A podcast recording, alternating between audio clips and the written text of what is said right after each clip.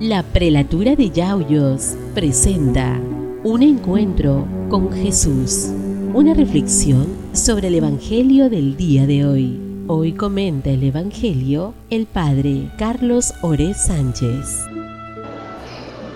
Queridos hermanos, en este jueves del tiempo ordinario el Señor nos recuerda cómo Él puede subir también a la barca de nuestra vida para calmar a veces nuestra tristeza como Pedro podemos decirle nosotros, nos hemos pasado toda la noche y no hemos pescado nada.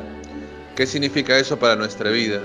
Que Dios nos puede dar consuelo en los momentos de tristeza, nos puede dar optimismo en los momentos que puede reinar la desesperanza en nuestra vida. Pues en México una persona construyó una estatua a Jesús pescador de 33 metros para recordar los 33 años que el Señor estuvo aquí en la tierra. Pues hoy junto con mirar la figura de Pedro, que fue pescador de hombres, también podemos fijarnos en la figura de la Madre Teresa de Calcuta.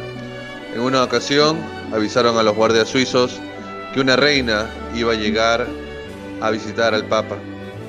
Vieron una mujer muy baja de estatura, algo encorvada, y con un enorme sombrero que llegaba a ellos y les dijo, soy la Madre Teresa de Calcuta, vengo a visitar al Papa. Y el guardia suizo dijo, esperábamos una reina, pero hemos encontrado a la reina de la caridad. La Madre Teresa de Calcuta tiene que ser un impulso para nuestra vida, porque es ella quien nos enseña a amar a los pobres, como nos pide constantemente el Papa Francisco. Pues una última anécdota de la vida de esta gran mujer del siglo XX.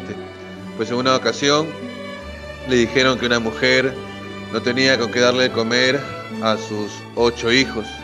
Pues ella cogió un poco de arroz y fue a la casa de esta familia. Y cuando la mujer recibió el arroz, dividió una parte para ella y la otra para otra familia. Era para una familia musulmana, porque dijo, ellos también tienen necesidad de comer. Pues cuando uno es pobre, no mira solamente la razón de querer compartir, de dar, pues hagamos eso nosotros en este día. Soy el Padre Carlos Oré, recen por mí que yo rezo por ustedes. Esto fue un encuentro con Jesús. Mañana nos volvemos a encontrar. Dios te bendiga.